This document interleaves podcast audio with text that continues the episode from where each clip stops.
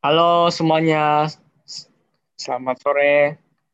Selamat datang ya di Breakdown Podcast.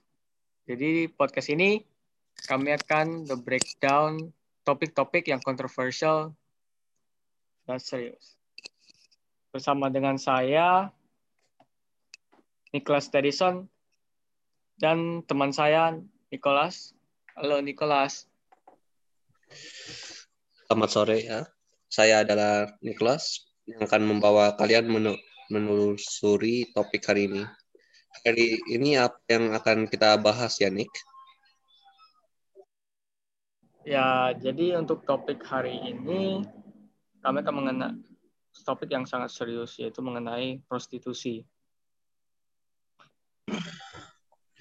Menurut saya ya prostitusi yang menjadi masalah di lingkungan kita sekarang banyak sekali wanita yang dipaksa untuk melakukan pekerjaan yang tidak sesuai dengan karma. Kalau dalam pandanganmu gimana nih? Ya menurut saya sih ya ini adalah masalah yang sangat besar apalagi untuk masyarakat kita. Ya jadi kan melihat apa para para wanita ini yang mempunyai masalah-masalah mereka harus melakukan kerja kotor untuk mendapatkan uang dan menghidupkan dirinya.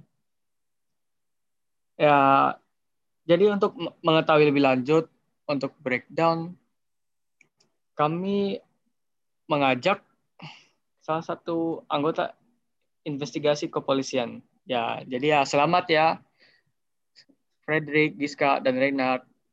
Halo, gimana kabarnya? Halo, nama saya Frederick. Uh, saya baik kabarnya. Dan saya membawa dua teman saya yang bernama Reinhard dan Giska. Kami adalah narasumber di, di dalam acara ini. Ya, terima kasih ya untuk bisa datang di podcastnya kami ini ya. Ya, ya. jadi untuk topik kami hari ini itu adalah mengenai prostitusi. Ya, saya sih mempunyai beberapa pertanyaan untuk kalian. Jadi, saya akan memulai ya. Ya. Ya, ya oke. Okay. Jadi untuk pertanyaan satu, menurut kalian apakah prostitusi dapat dihilangkan, apalagi di Indonesia ini? Uh, kalau menurut saya prostitusi itu tidak mungkin dapat dihilangkan karena begitu banyaknya uh, populasi yang terus bertambah kan di Indonesia. Terus uh, orang itu nggak mungkin apa namanya prostitusi itu gak mungkin mengurang begitu.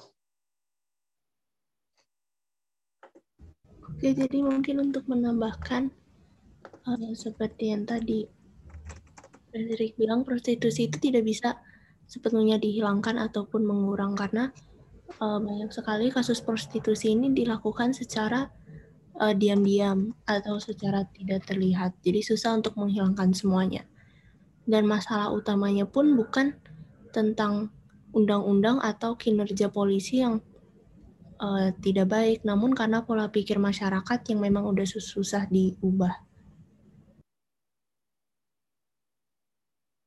Ya, saya, saya juga ingin menambahkan, uh, kalau kita berbicara tentang negara Indonesia, saya tidak ingin uh, mengolok-olok negara ini, uh, hanya hanya saja negara ini menurut saya belum terlalu stabil dan belum semuanya teredukasi dan juga uh, uh, seperti yang tadi uh, Nicholas bilang ada banyak orang yang terpaksa harus melakukannya karena hal-hal seperti ekonomi yang tidak stabil atau karena mereka dipaksa dan uh, karena mereka juga seperti yang kita lihat di negara Indonesia ini ada banyak sekali orang malas dan buktinya adalah orang-orang yang di jalanan yang meminta-minta uang uh, padahal mereka bisa bekerja untuk mendapatkan uang tersebut. Menurut saya itu adalah sebuah contoh yang harus uh, kita perbaiki. Itu saja. Oke, ya, makasih untuk pertanyaan pertama. Sekarang pertanyaan berikut. Apakah kalian sudah mendapatkan persentase yang pas bagi dengan apa yang terjadi dengan prostitusi di Indonesia atau masih belum diketahui? Uh, kalau saya secara pribadi saya belum mengetahui ya berapa persentasenya. Sama uh, seperti yang tadi saya bilang, karena kebanyakan dilakukan diam-diam, kita tidak tahu tepatnya berapa presentase terjadinya prostitusi di Indonesia. Namun nilai bisnis prostitu nilai bisnis bisnis prostitusi ini sendiri telah mencakup hingga 2,25 miliar dolar Amerika Serikat yang sebetulnya itu adalah angka yang bisa kita bilang sangat besar.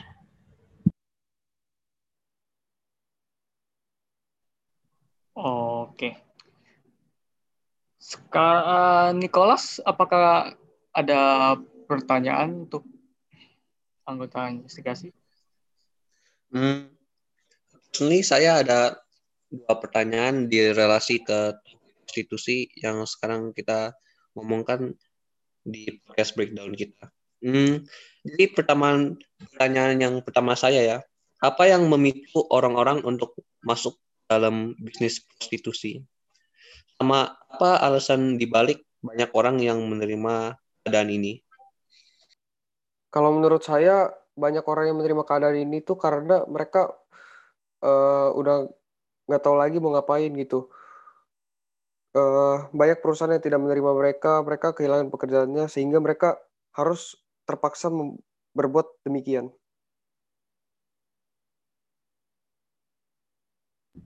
Untuk menambahkan uh, perkataan Frederick tadi, saya juga ingin bilang bahwa prostitusi mungkin terjadi karena orang-orang yang kehilangan akan arah hidupnya.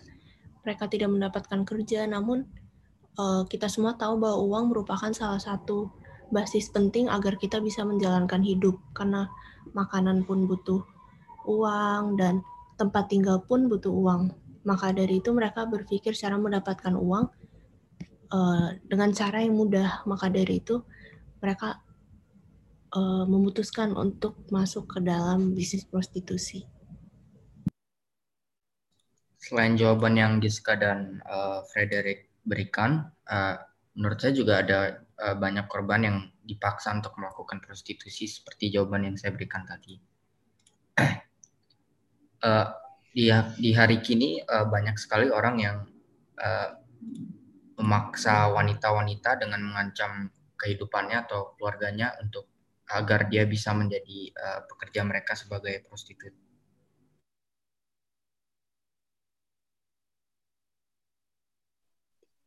Hmm, saya lihat, saya lihat. Oke, terima kasih untuk answernya ke relasi ke pertanyaan itu. Hmm, jadi ini adalah pertanyaan yang terakhir punya saya sama. Hmm, jadi kayak ini pertanyaannya untuk ini.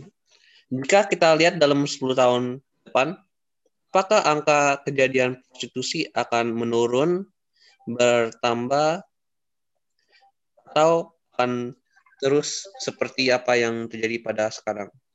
Sama apa alasan balik pemikiran ini? Uh, kalau menurut saya, angka prostitusi itu tidak mungkin berkurang ya, karena jumlah populasi manusia di dunia ini itu terus bertambah perharinya. Jadi uh, mungkin banget prostitusi itu bisa berkurang begitu.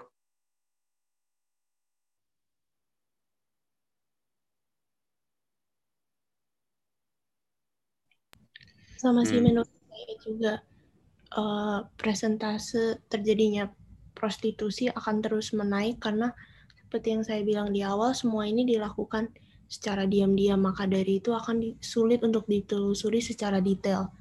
Apalagi dengan hukum-hukum kepada pekerja yang baru saja diberikan, eh, orang-orang akan mencari cara untuk mendapatkan duit yang banyak, namun uh, dengan jangka waktu yang lebih cepat. Kalau menurut saya sih, seperti yang dikatakan uh, Giska tadi cara mendapatkan uang lebih cepat menurut saya itu juga uh, dari hmm, kalau kita lihat uh, uh, seorang yang bekerja kantor dan seorang prostitut.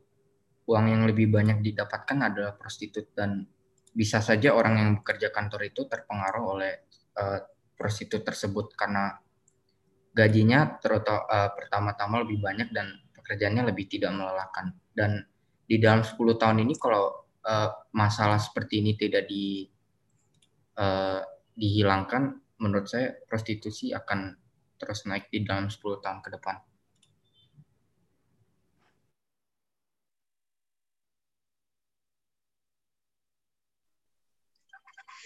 Hmm, saya lihat. Saya lihat. Ya, terima kasih untuk answernya dari kalian ya. Hmm, jadi oke okay guys, ini adalah podcast breakdownnya kita untuk topik prostitusi. Terima kasih untuk mendengarkan opini kita sama apa kita yang diskusi hari ini ya. Hmm, sampai jumpa semuanya. Ini dari moderator Nicholas Sintana Sudarmo. Saya moderator Nikes Edison. Terima kasih telah mendengar.